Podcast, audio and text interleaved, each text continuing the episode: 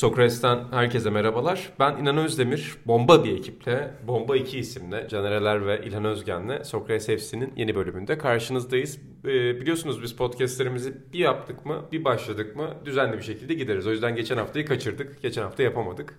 Fakat bu hafta sizlere bu borcumuzu ödemek istiyoruz. O yüzden de e, bu hafta farklı bir üçlüyle karşınızda. Daha önce bir üçlüyle bir podcast yapmamıştık galiba. Belki olimpiyat zamanı falan yapmış. Caner abiyle ikili yaptık futbolda en son. Hı-hı. Senle ikili yaptık ama aynen Caner abi sen ben ilk defa. O zaman hoş geldiniz. Herhalde Şampiyonlar Ligi ağırlıklı bir hafta olacak. Yani biliyorum e, Fransa 2. Ligi, Almanya, Almanya 2. Ligi gibi ligleri de takip eden isimlersiniz siz. Yani futbol dilencilersiniz ama e, bir yandan da elbette Şampiyonlar Ligi ile başlarım. Önce sözü Caner abiye bırakalım. Caner abi Niye? ilk konuyu sen getir evden. En yaşlı olduğum için mi? E, biraz öyle tabii. Yakın zamanda doğum günüm vardı. Doğum günün kutlu olsun. Evet artık 40'a 1 kaldı. Teşekkür ederim. Yine 39 oldun. 39 oldum. 40'a 1 olarak da yorumlayabiliriz tabii. Evet bunu böyle yorumlayınca daha moralim bozuluyor. O yüzden daha iyi oluyor. Şimdi şaka bir yana biraz enteresan bir haftayı geride bıraktık hakikaten Şampiyonlar Ligi'nde. Ben de oradan konu olarak kendime bir Fransa sevdalısı olarak seninle beraber, daha doğrusu sevdalısı demeyelim de Fransız kültürünün birazcık yani aşina olarak yetiştiğimiz için bir yandan da bisiklet turuyla da alakamız olarak başka türlü de bir iletişimimiz olduğu için Paris Saint Germain tabi bambaşka bir simge olduğunu söylemek lazım. Şöyle ki son herhalde kaç 6-7 yılda herhalde 1 milyar doların 1 milyar pound şey euronun üzerine para harcamış bir kulüpten bahsediyoruz. İyi para. Ve Paris normalde hani Paris Saint Germain çok daha sonradan kurulan aslında 70'lerde kurulan bir takım. İşte 90'larda herkesin hatırlayacağı Rayli takımla beraber işte Kupa Galipleri Kupası final oynayan, işte bir yandan ligde ama aslında şampiyonlukta iddialı olsa da o kadar etkili olamayan. Yani e, nasıl desem futbolda bir 50-60 yıldır kültürün içine kendini hissettiren bir takım mı değil. Ama işte bir para enjeksiyonu oluyor. Ondan önce hatta hatırlayacaksınız Kanal Plus'un sponsorları Ronaldinho falan transferleri olmuştu böyle 2000'lerde Barcelona öncesi. Ama burada mesela o Avrupa kupalarındaki kazanma alışkanlığı veya o kültürü hissetme anlamında eksikliği olan bir kulüptü. Şimdi de mesela bu maçta Manchester United karşısında tarihte 0-4'ten seri verdikten sonra şey eşleşme verdikten sonra 0-2'den de şey e, eşleşme verdiler. Yani bir de bunu da e, yaptılar. Zaten Vincent de L'Equipe'deki yazısında şeyin e, başarısızlığın nişanesi gibi ya da başarısızlığın senfonisi gibi bir şey yaptı böyle bir yazı yazdı. E, başarısızlık sanatı üzerinden. Gerçekten bu anlamda hani failure dediğimiz işte o başaramamak, gidememek, o kadar yatırıma paraya rağmen e, beklediklerini alamama konusunda Paris Saint Germain enteresan bir hikaye yazıyor ki son yıllarda futbolun değişimi üzerine çok konuşuyoruz. Çok enteresan bir hikaye açıdan. Yani Manchester City de aslında bir benzeri. Yani tamam ligde şampiyon oluyorlar ama hani şeyde görüyorsun Avrupa kupalarındaki o bambaşka bir takım olma hissi geldiğinde ya da bir kültürü sahaya yansıtmak gerektiğinde belli noktada onlar gerekiyor çünkü. Bir kırılganlık hissediyorsun. Ben onu hissettim mesela. Yani bu kadar olamaz ki yani. Geçen sene Real Madrid olmuştu hatırlayacaksınız. Şey, e, ondan önce Barcelona. Bir ara City de hatta Saint Germain'i yine bir kötü elemişti yanlış hatırlamıyorsam birkaç sene önce. Yine geçen sene Manchester City'nin elenmesi de öyle mesela. Liverpool eledi. Manchester, Liverpool daha bravo. iyi takımda geçen sene değildi. Değildi. Tam tersine. Paris hiçbir zaman aslında tam bir futbol kentinde olmadı. Paris ilk aklına ne geliyor Paris deyince? Mesela ben, ben tabii daha subjektifim. Benim aklıma her zaman için daha farklı işte sinema geliyor. E, kafeleri geliyor kültürel modanın başkenti geliyor. Ama önce futbol gelmez yani Paris'te. Yani orada şehrin bir şeyi olarak da e, açıkçası şeyi hissetmiyorsun. Mesela Manchester en azından futbol kenti diyebilirsin. Yani United var, City uzun yıllardır var. Belki başarı olarak kültür olmasa da çok köklü bir kulüp bir yandan da baktığında. Ama Saint Germain mesela tam o da değil. Ee, mesela Marsilya çok daha köklü bir kulüp. Bordeaux hakeza. Yani İrlanda katılacaktır. İşte Saint Etienne sen de hatta yani bu konuda e, Sokrates'le de işledik. Bu tip alanlarda onu mesela çok hissediyorsun. Wilson da şeyi çok güzel yazmış. Savunma yapması gerektiğinde bunu başaramayan bir takım diye. Yani bu mesela birazcık kültürel bir olay ya. Geçmişte farklı deneyimler yaşayıp bu kültürü sahaya yansıtmak. Tabii ki futbolcunun deneyimi de önemli. Her şey önemli. E şimdi dinleyen seyircilerimiz diyecek ki ama Kim Pembe'nin penaltısı da tartışılır. Ama orada bence maçtaki hava önemli. Yani 0-2'den şey 2-0 önde geldiğin seride şey eşleşmede Kaçta? 6'da 2'de mi geldi gol? 2 ve 19'da geldi değil mi? Yani bu kadar erken e, problem yaşamak, bu kadar erken kontrolü kaybetmek. İlk maçta mesela en çok gördüğümüz şey neydi? Geçiş hücumlarını müthiş yapan bir takımdı. İşte Angel Di Maria müthiş etkisi. Jonathan Wilson yazmış zaten. E bir yandan bu tarafta baktığında da bu sefer daha kırılgan görüyorsun. Ki United bu arada muhteşem de oynamadı. Bu kadar kötü oynayan, bu kadar eksik bir takıma karşı ya da bu kadar etkisiz olan ve bu kadar eksik işte Pogba yok, Herrera yok. Başka sayı, bayağı bir Martial yok, birçok oyuncusu yok. Yedekler çok genç adamlar. Ee, ama buna rağmen hani Paris Saint Germain Manchester United gibi bu sene e, bu anlamda sorun yaşayan bir takımı kendi evinde 2-0'ın rövanşında geçemiyor. Bu acayip bir olay. Yani son dakikada penaltı olmasa da oraya bence öyle girilmesi bile acayip. Yani e, bunu oradan konuşmak gerekiyor gibi geliyor. Bu da e, bence bir kültürle de alakalı gibi geliyor. Yani işin romantik kısmından bahsetmiyorum. Gerçekten bu seviyede buraları yapabilmek, geçebilmek, bu seviyede daha önceden deneyimi olduğu için idare edebilmekle de alakalı gibi geliyor bana açıkçası. Ya aslında hani güzel bir yerden açtın. Daha önce başka vesilelerle de bu konuyu başka yerlerde konuşma şansımız olmuştu. Metafiziksel bir yan bir şey bir yandan bahsettiğimiz şey. Aslında yani fiziksel bir karşılığı olmadığını söyleyen seyircilerimiz ya da dinleyicilerimiz olabilir ama sporda ben de böyle şeylere inanırım. Yani sporda hakikaten bu kimlikler oyuncu grupları değişse bile bence kulüplerin üzerinde kalan bir şey. Sen ne düşünüyorsun bu konuda İlhan? Senior ne diyor da cevapladı. Ama farklı platformlar. ya Caner abinin dediklerine benzer şeyler söylemiştim ben de zamanında. Orada benim dikkatimi çeken aslında Caner abi biraz değindi. Şimdi bence City ile farklı bir e, sonradan görmeliği var Paris Saint Germain'in. Fransız futboluna baktığında belli dönemlere damga vurmuş takımlar görüyoruz. İşte Saint Etienne 70'leri almış. Ondan sonra Mona, e, Marsilya 90'ların başına önce almış. Rams falan var. Tabii o var doğru diyorsun. 50'ler 50'ler 60'ların ortasına İşte kadar Copa Mopa oynuyor. Kopaların, Fontaine'lerin yetiştiği takım var. E ondan sonra Marsilya gelmiş 90'larda. E, Bordeaux 80'leri almış götürmüş. Yani Avrupa'da onların bayrağını taşıyan takım olmuş. Ve 90'ların başında Marsilya zirvedeyken ona rakip olmaya çalışan Paris Saint Germain'in aslında doğru adımlar attığını görüyoruz. Kendi usulüyle. Hı hı. İşte Ginola'yı al veya al. Bunlar iş yapabilecek oyuncular. Ee, kendin oyuncularını yetiştir. Ve o dönemde ard arda 3 tane ayrı kupada yarı final oynuyorlar. UEFA Kupa galipleri evet. ve Şampiyonlar Ligi. Evet. Ve artık bizim çocukluğumuz ve gençliğimiz döneminde Paris Saint Germain kabul gören bir takım haline dönüşmüş. Neydi yani, o Engote'nin golü vardı. Evet yani şeyde işte o Rayler'in final evet. oynadı. Sonra şampiyon oldu. Evet. Kupa galipleri, serüvenleri filan. Artık Fransa deyince e, birçok takım düşüş yaşarken Paris Saint Germain'in yükselen takım olmayı başardı. Fakat ondan sonraki çöküşü tamamen parayla e, kapatmaya çalıştılar. Bahsettiği Caner abinin Ronaldinho transferinde yani bir, bir süre önce Ginola ve Ray'den bahsederken tabii ki Ronaldinho belki de ikisinden de iyi oyuncuydu ama yeni yetme bir çaylak bir sporcuydu. O ve Pauletta ile o açığı kapamaya çalışıyorsun ve ondan sonra da işte diğer Fransız takımlarının biraz daha özellikle Lyon'un acayip işler yapmasıyla onlar da çözümü parada buldu ve işte yeni sahipleriyle tamamen en iyileri toplayalım ve Fransa Ligi'ni önce bir kazanalım kafasına girdiler. Ama Aynı sorunu aslında Lyon'da yaşamıştı bu konuştuğumuz seviyede. Mesela hep şampiyon oluyordu ligde. Domine evet iyi oyuncuları vardı ama Şampiyonlar Ligi'nde hiçbir bir Lyon maçı hatırlıyor musunuz? Ben hatırlamıyorum elemelerde. Bak şunu geçmişti. Harika bir sezonları vardı. Finale yürümüşlerdi. Yani Döşan'ın Monaco'su bile vasat bir takımken final gördü ama evet. Lyon'un o dominasyonunda bile bir şey göremedik. Bu da tamamen sizin dediğiniz gibi bence kültürle ilgili bir şey.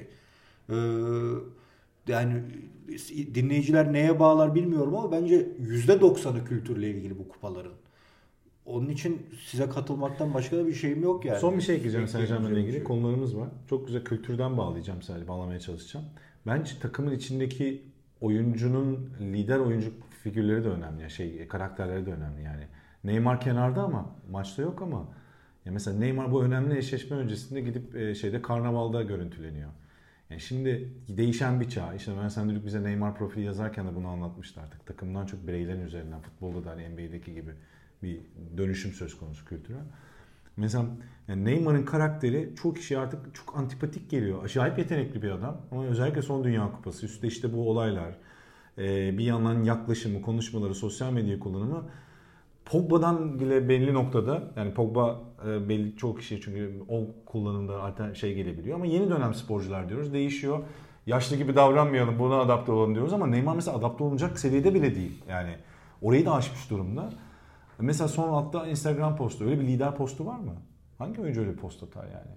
Ne yaptı ya ben kaçırdım. Küfür yani işte e, yaptıkları saçmalık tarzı hani öyle çeviririz ya lanet olsun tarzı bir şey var yani. Lanet olsun. Hakeme bağlıyor. E, sen mesela tamam sakatsın. E, en önemli eşleşme var. Takımın liderisin. Gidiyorsun Bahia'da karnavalsın. Bu şey gibi değil. İlhan Mansız zamanında Reyna'da olmasından bahsetmiyorum. Yani, yani o, o öyle değerlendirilmesin. Bu böyle disiplinci hoca gibi söylemiyorum ama yani şamp nedir Saint Germain? Ligi zaten kontrol ediyorsun, domine ediyorsun. Şampiyonlar Ligi çok önemli. Ne olursa olsun United. E, o bence o hava bile etkiliyordur diye tahmin ediyorum. Bir de yani bu kültürün yanında şey de herhalde eklemek lazım. Lyon'da da aynı problem vardı. Ne olursa olsun Fransa Ligi yöneticilerinin bir şekilde şeyi bulması lazım. Fransa Ligi'nin rekabet seviyesini evet. arttırmasının bir yolunu bulması lazım. Yani ne kadarı kültürse ne kadar da o ligin etkisi bence. Çünkü çok, senede çok var. yani Paris Saint Germain'in oynadığı hedef maç sayısı biri geçmiyor ya. Yani evet. hedef maç sayısı Paris Saint Germain'in Barcelona maçı gibi maç oluyor. Geriden kaybediyorlar. Manchester United gibi maç oluyor. Geriden kaybediyor. En Çünkü fazla bunu... Marsilya deplasmanıdır. Yani evet. onların rekabeti var ya o kadar. Ya buna hazırlıklı olmuyorsun. Sen Liverpool'san şu anda City ile hedef maç oynuyorsun. United'la hedef maç oynuyorsun. Atıyorum Tottenham'la gidiyorsun FA Cup'ta hedef maç oynuyorsun. Senin 5-6 tane en azından büyük maç planın oluyor. Ama Paris Saint Germain'in büyük maç planı sadece Şampiyonlar Ligi'nde deneyimleyebileceği bir şey. Bu da bence büyük bir sorun onlar adına. Diyelim ben artık çok... Kültür dedik. Şey değil. Bir bakıma bize onu gösterdi diye düşünüyorum. Futbolcu şansı. Şimdi Buffon'un düşünsenize ya evet, 28 yaşında olduğunu ama. ve yani Juventus'la anlaşmazlığa düşüp Paris Saint Germain'e gittiğini. Belki 2-3 sezon daha böyle turnuvalar geçirse uluslararası seviyede Hani yani Zoff'un yanına bile yaklaşmaz derdik. O kıyaslamada ya ne yapıyorsun abi daha önce bir Payyuka'yı geçsin diye bile ol, olsa saygı duyardım. Ama Juventus'ta o bahsettiğimiz kültürden öyle bir etkilendi ve öyle bir güç aldı ki bugün İtalyan futbol tarihinin bence en iyi kalecisi durumunda ama belki Juventus'ta kalsa hala o şeyin o ulaşılmazlığını devam ettirecekti ama o biraz karnı yumuşak takımda hani Buffon bile rezil oluyor diyelim. Hakikaten acımasız olabilir ama. Yani işte sonuçta yaptığı hata kritik bir hata tabii, golde. Ki Verratti bile abi bence yani herhangi bir biraz daha oraları oynamayı bilen takımda olsa daha şey parça olarak alınacakken şu anda işte hayal kırıklığı mı, underrated mı, overrated mı o tartışmalara giriyor tamamen. Yani birçok oyuncunun kariyeriyle de oynuyor aslında bu şey. E, Thiago neydi çocuk? Thiago Silva. Thiago Silva hmm. aynı şey. Yani o rekabeti yaşamadığı için bence bundan iki gömlek daha üstün bir savunmacı olabilecekken potansiyel olarak şu anda işte Thiago Silva vardı. Yani United'da Eric Bailly mi oynamalı, Thiago Silva mesela. Gibi Thiago yani. Silva oynamalı Aynen. mesela yetenek şey olarak baktığında ama öyle değil. oyuncuların da kariyerinde etkili oluyor. İlginç bir şey. Bir başka şans demişken de bu maçın Real Madrid maçına bağlayacağım. Jose Mourinho da herhalde televizyonda bu maçı izlerken şeyi düşünmüştür. Ee, kendi aslında turu geçmek isteyeceği şekilde turu geçti Hakikaten öyle ya. Yani çok az pas yaparak, çok sağlam bir planla, çok az evet. büyük yetenekle evet. ki içinde bazı Mourinho'nun tuttuğu oyuncular da var. Yani oynattığı zaman eleştirildi. McTominay mesela. McTominay gibi ama e, böyle bir oyunda Solskjaer geçmiş oldu. O da bir Solskjaer şansı. Mesela futbolcu şansı ve şanssız diyoruz ya Solskjaer çok iyi bir iş çıkarıyor ama burada kader ona tıpkı 90'larda 2000'lerin başında güldüğü gibi bir kez daha güldü deyip Madrid eşleşmesine geçelim. Biz burada Hani Şampiyonlar Ligi kültürü demişken herhalde Şampiyonlar Ligi kültürünün en büyük takımı. Zaten son yıllarda da domine eden Real Madrid. Bu sene onların ne kadar çaresiz kaldığını bir kez daha Ajax eşleşmesinde gördük. Yani maçı izledikten sonra bir daha özetine baktığımda aslında Real Madrid'in düşündüğümden daha da fazla atak yaptığını keşfettim maçta. Yani mesela maçı izlerken... Ne direkten dönen top var? 3 mü 4 mü? Bayağı evet evet. Ya mesela maçın ilk dakikalarını izlerken bende şey hissi vardı. Ya Ajax'a bak hani deplasmanda bile çıktılar çatır çatır top oynuyorlar. Ama işte tamamen algıda seçicilik. Maç sonrasında hatta ofiste izliyorduk burada. Atahan Altınordu ile konuşuyorduk. E, maç sonrasında izlerken ulan Real Madrid'in düşündüğümüzden daha fazla hata var dedik. Ama işte orada da yine kadro kurulumunun ve biraz fazla özgüvenin, biraz kibirin ne kadar etkili olduğunu gördük. Yani biz Ronaldo'suz da bu işi yaparız ya da Zidane'sız da bu işi yaparız. Ya zaten bizim bu DNA'mızda işlemiş kültürünü tutmadığını gördük Real Madrid Ajax eşleşmesinde. Ve mesela demin Paris Saint Germain'i daha bu konulardaki deneyimsizlikle ya da işte hatta başarısızlık deneyimiyle e, birazcık şey yaptık. Ama burada da tam tersi bir vaka var yani dediğin gibi. Real Madrid hani sonuçta bu konuda. Ama belki de o da e, düşünsene son 5 senede 4 mü oldu? Artık düşünsene yani ne saçma bir kayıptır ya. Bıkıyorsun şey. bir noktadan sonra. Bence orada yani şey de vardır yani dediğin gibi yani kibir bir yandan da yani orada o hırsı bir yerde kesiyordur Şevki. Ronaldo gitmiş olsa da takımın %80'i aynı olduğu için yani etkiliyordur. Mutlaka etkilemiştir. Orada da baş, fazla başarının getirdiği bir e, şey var, eksiklik var belki de. Apollo Creed'in tabiriyle kaplanın gözü kayboldu diyorsun. Aynen çok güzel söz valla nefis daha bir şey söyleyemedim. Ben de ona katılıyorum abi. ya, hakikaten normal de bir şey bu. Ya bunu İspanya milli takımında da gördük. Neler yapan takım e, Dünya Kupası'na gittiğinde işte Hollanda gibi bence o kadar da abartılmayacak futbol oynayan bir takım karşısında rezil olmuştu. O turnuvayı hatırlıyoruz Brezilya'daki turnuvanın başını. Onun için bunlar normal şeyler. Ben tamamen hani Ronaldo'suz da ya da Ramos'suz da yıkılmasını doğru bulmuyorum ama elbette etkileri vardır. Yani o direkten dönen topların birini Ronaldo'ya gelip yazsa durum değişebilir miydi? Değişirdi. Ama Real Madrid bir de tarihe bence şöyle geçti bu 3 senede. Yani şimdi mesela konuşuyoruz. Efsane Milan diyoruz değil mi? O Milan'ın nasıl oynadığını, işte kadrosunu sayıp atağın kimden çıkacağını, topun nereden geleceğini, nerede biteceğini Caner abi söyleyebilir sana. Ya da e, Barcelona 2008 dediğimizde en azından hücumlarını kafanda canlandırabilirsin işte. Göbekten gelirlerdi. Üçgenler kurulurdu. En sonunda rakip e, yarılır ve ceza sahasında kafalarına göre takılıp golü atarlardı diyoruz. Real Madrid'in hiçbir futbola bıraktığı bir şey olmadı. Yani bir adamların ne deniyor ona mirası olmadı. O Real Madrid nasıl şampiyon oldu diye yıllar sonra taktik olarak biri açıklayabilirse helal olsun diyeceğiz yani o dağınıklıkta tamamen bireysel oyuncuları ve antrenörün bireysel dokunuşlarıyla şampiyonluk geldiği için e, herhangi bir o Lego'yu çektiğin anda, parçayı çektiğin anda dağılışında yaşanması normal diye düşünüyorum. Yani Ramos dediğimiz adam 4 şampiyonluğun herhalde 3'ünde çok direkt katkılar verdi. Yani Napoli tek başına elediği bir eşleşme var. Atletico Madrid finalleri var. Yani, yani Ronaldo dediğin adam aynı şekilde. Marcelo. Onun için çok bireysel. Hı-hı. Doğru Marcelo da yoktu. Bak haklısın abi. Hı-hı. Yani bu tamamen bireysellik üzerine kurulmuş bir takım olduğundan dolayı o bir bireylerin olmayışı da elbette etkiliyordur. Ya çok güzel bir yere pas attın. Ee, bu benim açıkçası Real Madrid'e bir anlamda çok yakıştırdığım bir şey. Tabii ki. Yani kimliksizlik aslında Real Madrid'i anlatan çok doğru bir kelime bence. Çünkü mesela Barcelona dediğimiz kulübün tarihsel olarak da bir kimliği var ve o kimliğe yaslanıyor.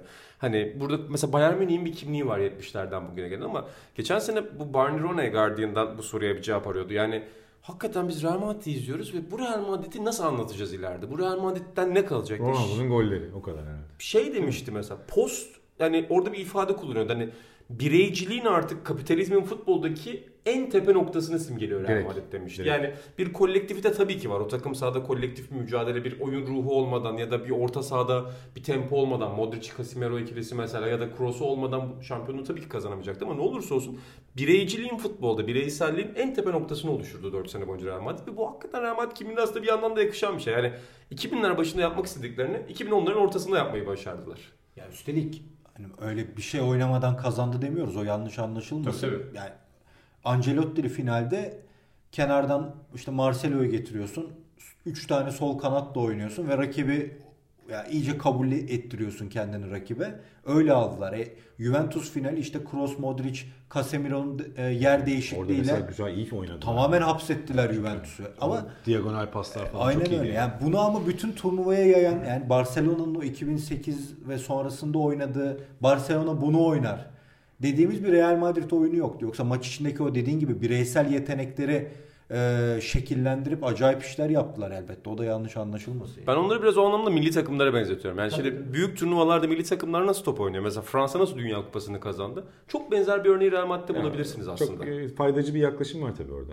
Yani pragmatist yaklaşımın Tur tepesi, tepesi yani sonuçta. Böyle kaldık ne oluyor? Nereye gidiyoruz inan. Buradan Roma'ya doğru bağlayacağım. Çünkü Roma'da bu sene aslında... bir şey yap Ha Ajax'ta konuşacağım. Ya biz aslında geçen üç, haftalar... Üç büyük şehre gidiyoruz. Paris, Madrid şey diye gidiyoruz Roma. Biz aslında geçen haftalarda yani Amsterdam'ı konuştuk nereden çıktı? Amsterdam'ı da keşke konuşsaydık da e, Ajax'ı konuşmuştuk geçtiğimiz haftalarda. Yani hakikaten kişisel olarak inanılmaz bir zevk aldım ki ben e, çok insan hayatım boyunca sürpriz gelecek bir şekilde çok büyük bir Real Madrid taraftarı oldum. Ama bu eşleşmede Ajax'ı tuttum. Şimdi arkadaşlarım da olan nerede prim varsa oraya gidiyorsun diyorlar ama aslında primle alakası yok. Gerçekten bu Ajax'ın geçmesini çok istedim. Dušan Tadic, De Jong o kadar etkileyicilerdi ki yani bir tamamen amatör bir futbol izleyicisi olarak söylüyorum. Burada analiz edecek bir yeteneğim falan olduğundan değil. Uzun yıllardır Şampiyonlar Ligi eşleşmesinden zevk almadığım kadar zevk aldım bundan. Şimdi bu eşleşmenin galibini bir kişi bilmişti bu ofiste. Usta Alpti Uslu. Ee, burada Real Madrid bitirdi o işi diyenlere durun Ajax fena takım değil gibi bir şey söyledi. Hakikaten izlerken yani Tadic değil de Alptuğ'u izler gibi büyülendim ben. Nasıl bir futbol bilgisi bu tasarım yapa yapa. O da büyük bir adam. Ya Tadic ama Dünya Kupası'nda hatırlıyorsanız programlarda filan Evet. her sır, şey maçı Sırbistan maçı sonrası herhalde yılın en iyi Dünya Kupası transferini Ajax yaptı bilmeden demiştik. Yani Dünya Kupası'nda daha izlenmeden Ajax almıştı Tadic'i. Bir hayal kırıklığı olarak görülüyordu o potansiyelini yansıtamayan oyuncular içinde. Hakikaten müthişti. Yani attırdığı o ruletten sonraki gol çılgınlık yani oyunda filan yapsan kaydeder YouTube'a koyarsın. Attığı gol öyle. Ama gene dönüyoruz dolaşıyoruz. İşte Ajax'a geliyoruz abi Ajax yani. 1970'ten itibaren 70, 80, 90, 2000'lere bak böyle tak tak tak bir jenerasyon çıkarıp Tabii. hani herkes 95 Ajax'a andı o gece de yeterince hani Seedorf'un çocukları o kadar anmamıştır herhalde o gece. E, ama. bu arada bu takım geçen sene UEFA E, finali oynadı. gibi. E abi Yani şeyler geçen sene UEFA finali oynadılar yani hani Sen- şaşırtıcı bir şekilde gelmiyorlar ya. Var bunun sesleri var Evet, sesi. seninle konuştuğumuz geçenlerde Chivo'ların, e, Hmm. Snyder'lerin, İbrahimovic'lerin ilk kendilerini gösterdiği takım 2002-2003'te şampiyon Milan'a elendi 2000'lerin çeyrek finalde. yarısı.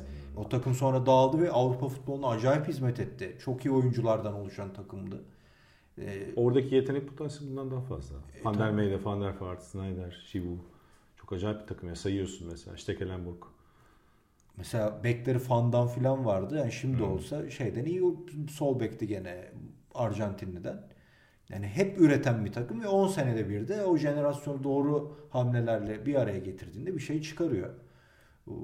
Yani sevindirici tabii Ajax'ın öyle olması ama bence çok şaşırtıcı değil yani. Bunlar bir 20 15 yıl sonra bir başka jenerasyonda gene bir şey yapacaklar. Çünkü bir eğitim sistemi var. O eğitim sisteminde yaş grubu yakaladıklarında e, Simon Cooper de bunu söylemişti. Yani yaş grubu yakalayamıyoruz demişti Hollanda'yı analiz ederken. Şimdi yakaladı mesela Tabii. Hollanda tekrar. Çünkü devamlı bir üretim şeyi var. Bir tek bence burada bir şeyi farklı yapmışlar. Onu zaten yazılarda da bayağı analizler vardı. Tamam yeni jenerasyon hep genç yetenekler çıkarıyoruz. Aralara birkaç tane tecrübeli oyuncu Evet. serpiştirme politikası güttüler son dönemde. İşte bu çok konuşuldu. İşte Tadic'ten bahsediyoruz. Şöyle hakeza. Birkaç isim daha vardı. Şey Tagliafico mesela. Hani tam Ajax altyapısına yetişmeyen ama Ajax'ın biraz para verip aldı. Hatta Ajax'ın yetenek olarak da para verip aldığı isimler var. Mesela Suarez Ajax'tan çıkmış gibi gözükür.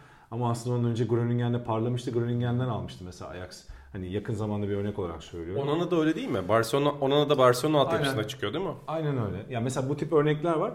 Zaten bunu da iyi yapıyorlar. Yani bu da bu arada bir meziyet. Bunu kötülemek istemiyorum. Tam tersi bir meziyet. Yani tecrübeli yeteneği okumak da bir meziyet. E, bence oradaki en güzel şey e, yönetim kuruluna bakıyorsun. Yan taraftaki insanlara bakıyorsun. Tanıdık yüzler. İşte Van der Sar'ından tut Overmars'ına. E, Birçok geçmişten önemli Ajax jenerasyonundan isimler o kültürü aktarıyorlar. Bence bu zaten onları hala bu Kesinlikle. seviyede e, deneyim aktarımı bu seviyede tutuyor. Yani ara veriyorlar 7-8 sene belki Şampiyonlar Ligi'nde o denli etkili olmuyorlar. Ama sonuçta devam ediyorlar yani yola. Hiçbir şekilde şey olarak düşmüyorlar. Kültür olarak kendilerini bir eksiklik hissettirmiyorlar yani. Yani ben de biliyorsun yıllardır Maldini'yi İtalya'ya çağırıyorum gibi. Sonunda bak Milan'ın başına geldi. Hemen hava değişti. Aynen. Hava değişti yani. Sen Cannavaro'yu da çağırıyorsun yıllardır. Nesta Cannavaro. Gelin abi ne işiniz var ya? Hele Cannavaro Çin'de mi? Nerede bir yerde lan? Ne yapıyorsun? Kayboldu orada. Gel paket Parma'da peynir üret. Napoli bir şey yap. Aynen. bir şey yap yani. Ya çok güzel bir şey. Caner abi sen de geçen güzel bir spor yazılarından RT yapmışsın. O da çok hoşuma gitti. Neyi? Herhalde şey fikrinde birleşiyoruzdur. Yani şey diyor ya adam. Şampiyonlar Ligi Ajax geçtiğinde evet. güzel bir şey oluyor. Evet çok güzel. Hakikaten güzel oluyor ki ben iki senedir Şampiyonlar Ligi'nden çok aşırı zevk alıyorum. Yani iki senedir çok güzel eşleşmeler oluyor. İnsanlar bana şeyde kızdılar bu Manchester United'e antipatik dedim. Şeyden dolayı dedim. Genel Manchester United antipatikliğinden dolayı Paris Saint. Germain antipatik demedin mi? Yok yok. Ee, yani United'da da yani United genelde antipatik algılandı bu senelerde Ha. özellikle. İşte sonuçta United son yıllarda nedir aslında biz sanki David Davut Goliath'a karşı gibi söylüyoruz ya United tarih şeyin her e, sene Deloitte'in birçok açıklamanın Tabii. birlikte bir zirvede yani Tabii canım. inanılmaz gelirleri var. Çok Aynen zengin öyle. yani. Hani şey değil. Bir numaradaydı. Sanki yani. geldi köy takımı geldi Saint Germain'i Çok dön- haklısın. demiyoruz yani. Ama bir outsider durumu oldu ya United'ın e, bu bu eşleşmede. Bu eşleşmede o güç timsali takım e, hani daha biraz gücü temsil ettiği için nispeten antipatik gelecek. Yani United kültürüyle bir antipatikten bahsetmedim. E, burada daha e, şey olarak görüldüğü için, favori olarak görülmediği için sempatik geldi. E bunda Mourinho'nun da etkisi var. Yani Mourinho bu senelerde çok böyle daha insanlara antipatik gelmeye başladı. Futbol tarzından bahsetmiyorum. Genel olarak işte konuşma tarzı, iletişim tarzı bunlar böyle çok daha e, uzak gelmeye başladı bu çağda. O yüzden mesela Solskjaer da e, o antipatikliği yok eden adam oldu bir yandan. O sempatik tavrı, geçmişten hikayesiyle. United mesela bu seride herkesin desteklediği takım oldu. Geçmişte herkesin güçsüzün yanında karşı çıktığı takımken burada daha böyle nasıl desem e, favori gösterilmediği için Saint Germain karşısında tarafı olunan takım oldu. Yani ben ne bileyim ben böyle hissettiğim için söyledim. Yoksa hani United'ın genel olarak kültürel olarak ya da işte bir kulüp olarak antipatikten bahsetmedim. Yok kesinlikle ben bu narratifler zaten sürekli değişiyor sporda. Hatırla işte 2015'te Golden State Cleveland final oynadılar. yani. Golden State mazlum taraftı. Herkes Golden State'i tutup LeBron'un kazanmasını istemiyordu. 2016-2017'den sonra herkes dedi ki Cleveland mazlum taraf Cleveland kazansın, LeBron kazansın. Çok yani, iyi örnek aynen. Sporda narratifler hakikaten çok değişiyor eşleşmeden evet, eşleşmeye. Aynen. O yüzden çok normal buluyorum ben de. Deyip bir başka outsider takıma gidelim. Yani Roma. Onlar da aslında kültürel olarak çok ünlü ve sevilen bir takım Türkiye'de ama bu sene biraz beklentinin gerisinde kaldılar. Yine bu programda ilk Sokrates FC'de galiba biraz konuşmuştuk. Değil mi İlhan? Sen biraz bu İtalya Ligi üzerinden özellikle Juventus ve rakiplerinin e, bu seneki gerilemesinden bahsetmiştin Napoli'yi bir kenara tutarak.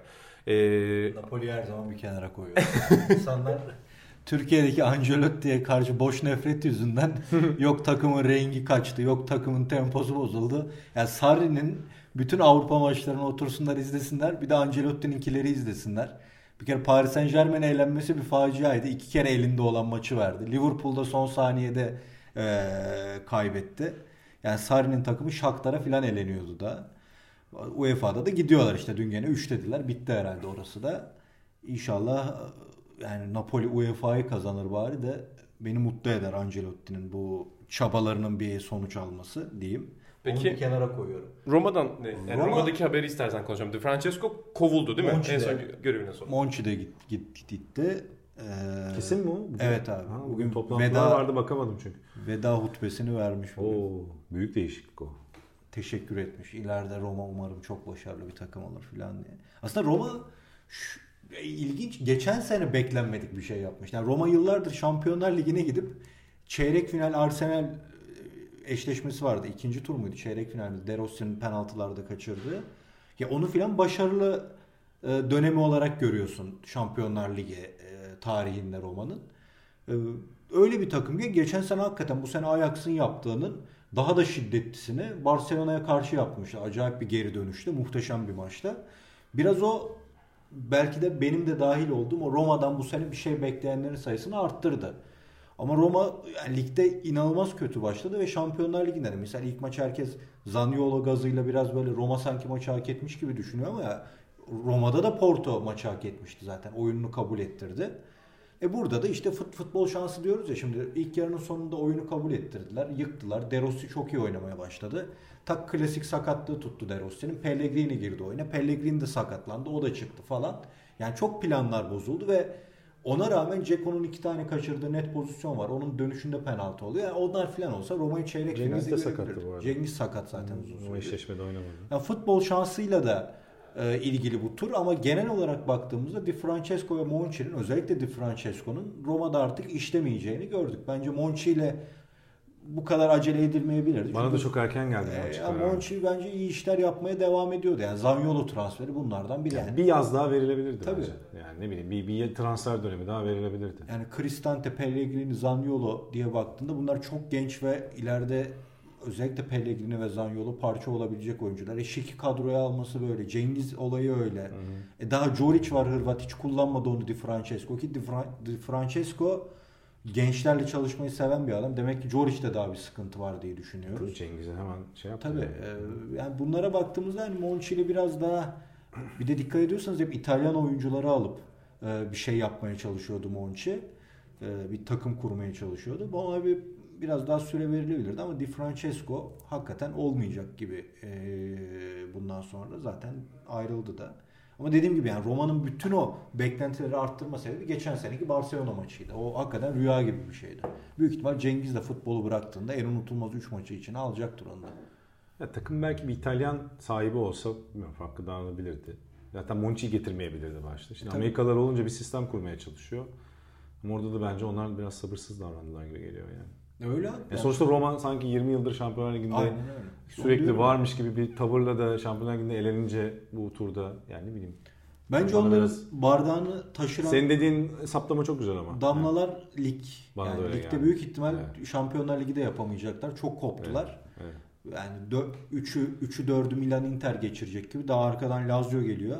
Hatta biraz daha zorlarsa Torino geliyor arkadan. Ve Roma hakikaten çok şey alternatifsiz bir de. Yani belli noktalarda alternatif var ama savunmada hala Fazio denilen ağaç gövdesine kalıyorsun filan. Yani e, Ağaç gövdesi. Lazio maçını izle, izlediniz mi bilmiyorum İzledim, da izledim. yani Çok acayipti. abi yaptırdığı penaltı var yani. Lazio Adam mu? 6 metre geriden geldi geçti bunu yarı sahada. Belki de takımın havasında bir sorun vardı da o yüzden tabii. Monchi'yi göndermiş olabilirler. tabii. Olabilir yani abi. Yani oyuncularla o yüzden iletişimde. bilmiyoruz. Ama dediğim gibi yani beni üzdü bu sene Roma ama bu genele baktığında hani Porto maçında mesela ben öyle ya yazık oldu demiyorum. Çünkü Porto hakikaten oyunu belli noktalarda çok hak etti ve çok inandı. Yani Pepe'sinden tut da kenarda Conceição'suna kadar acayip inanan bir takım vardı. Onun için Porto'nun geçmesini ben bir futbol sever olarak mutlulukla karşıladım diyeyim. İkinizin de ay, acil işi var biliyorum. Yani Caner abi zaten saate bakıyor şu anda. Ee, saati kontrol ediyor. Vapur saatlerini kontrol ediyor. Aynen Ee. İlhan da bugün yolcu. Terzime gideceğim. Balıkesir'e onun Hadi için. bakalım. En çok terzini mi özledin? Bir yemek var mı özledin Balıkesir'de? Ya yok ya yani Vacip abiyi de severim de annem, annem babamı da bir göreyim. bir buçuk sene oldu. ya terzi için gitmiyorsun yani. yani çok iyi. Yani- Neydi bu? Öyle bir geçer zamankinden sonra dolan terzi miydi bu? Yok abi o şeydeki. Ha. Ne Suriye pasajındaki o. Ha, Suriye pasajındaki. Tabii tabii. Neydi Bay, Retro. Ha, Bay o Retro. ikinci alt kattaki Tabii mi? tabii. Aa. Ya orası dönem dizilerinden sonra inanılmaz oldu. İlan- İlan Kıyafette dizi- satmıyorlar artık. İlan dönem dizilerine sarmış diye bir ara çok iyi. Şey, Aynen ya. Adam öyle diyor. Onu diyor dizilere veriyoruz. Ulan niye koydun buraya o zaman? Çok- Eskiden oradan alıyordum çok fazla. Bu arada üniversitenin başında ben de gidiyordum da yani benim öyle bir retro stilim yok da tamamen işte hip oldu biz de gidelim bir bakalım diye gidiyorduk. Tam öyle bir geçer zamanki dönemleri Hipster, hipster. hakikaten belli. Adamlar belli oda yaptılar. Oraya giremiyorsun mesela. Çok diziler ya. için. Eskiden orada giyinme odasıydı. İçeride bir baba koymuşlar. Çok isterseniz bu diksin diyor. Şimdi ben dikin fiyatlarını bildiğim için onun 3 katına fiyat veriyorlar bir de. Saf çocuklar yiyorlar. Bak bu konuda bir şey daha söyleyeceğim. Berlin'de bir retro dükkan görmüştüm. Bu Adidas'ın sweat şey, Adidas'ın bu e, ne deniyor? Kap, e, fermuarlı kapşonlu şeyler ne denirdi? evet, evet. hani spor üstleri tahmin edersiniz. Sweatshirtleri, spor- Sweatshirtleri. Ondan sonra. Onların eski versiyonları var. İşte e, arkadaşımla yürüyoruz orada. Beckenbauer üstü gördüm. Acayip bir şey. Bana sana söylemiştim hatırlıyor musun? Çok iyi. Ya ulan bunu alayım dedim. Hani ben giymesem de sonuçta atıyorum ilham var. E, merak eden bir sürü insan var çevremizde. Ondan sonra birine gösteririm en azından. Birine satıp babama veririm bir şey yaparım diye bakıyorum. Dedim ki ne kadar? Ben de hani İng- İngilizce soruyordum. E, 500 euro muydu 450 euro muydu öyle bir şeydi ve dükkan bir Türk yani bir Türk ailenin dükkanıymış bu arada ama ha- hakikaten acayip vizyoner bir dükkandı. Prenzlauer Berg tarafında olması lazım. Orada bir bira bahçesine yakın bir dükkandı. Gerçekten benim hayatımda gördüğüm en acayip retro spor arşivi oradaydı yani. Ve çok vizyoner bir şeydi. Gidenler olursa 500 liranız varsa Beckenbauer üstünü alın. artmıştır şimdi. madem madem Paris Saint Germain'le başladık modayla bitiriyoruz programı da. O zaman hadi gidelim. Hadi gidelim. Ee, çok teşekkür ediyoruz herkese. Biraz kısa ama kompakt bir program oldu. Ya bence gayet iyi oldu. Ağzınıza yani, sağlık. e, daha uzun konuşuruz ileride. Biraz daha turlar geçsin. O zaman ben İnan Özdemir, Caner Eder ve İlhan Özgen'le birlikte sizleri Sokrates'in Osman Bey ofisinden veda ediyorum efendim. Görüşmek üzere, hoşçakalın.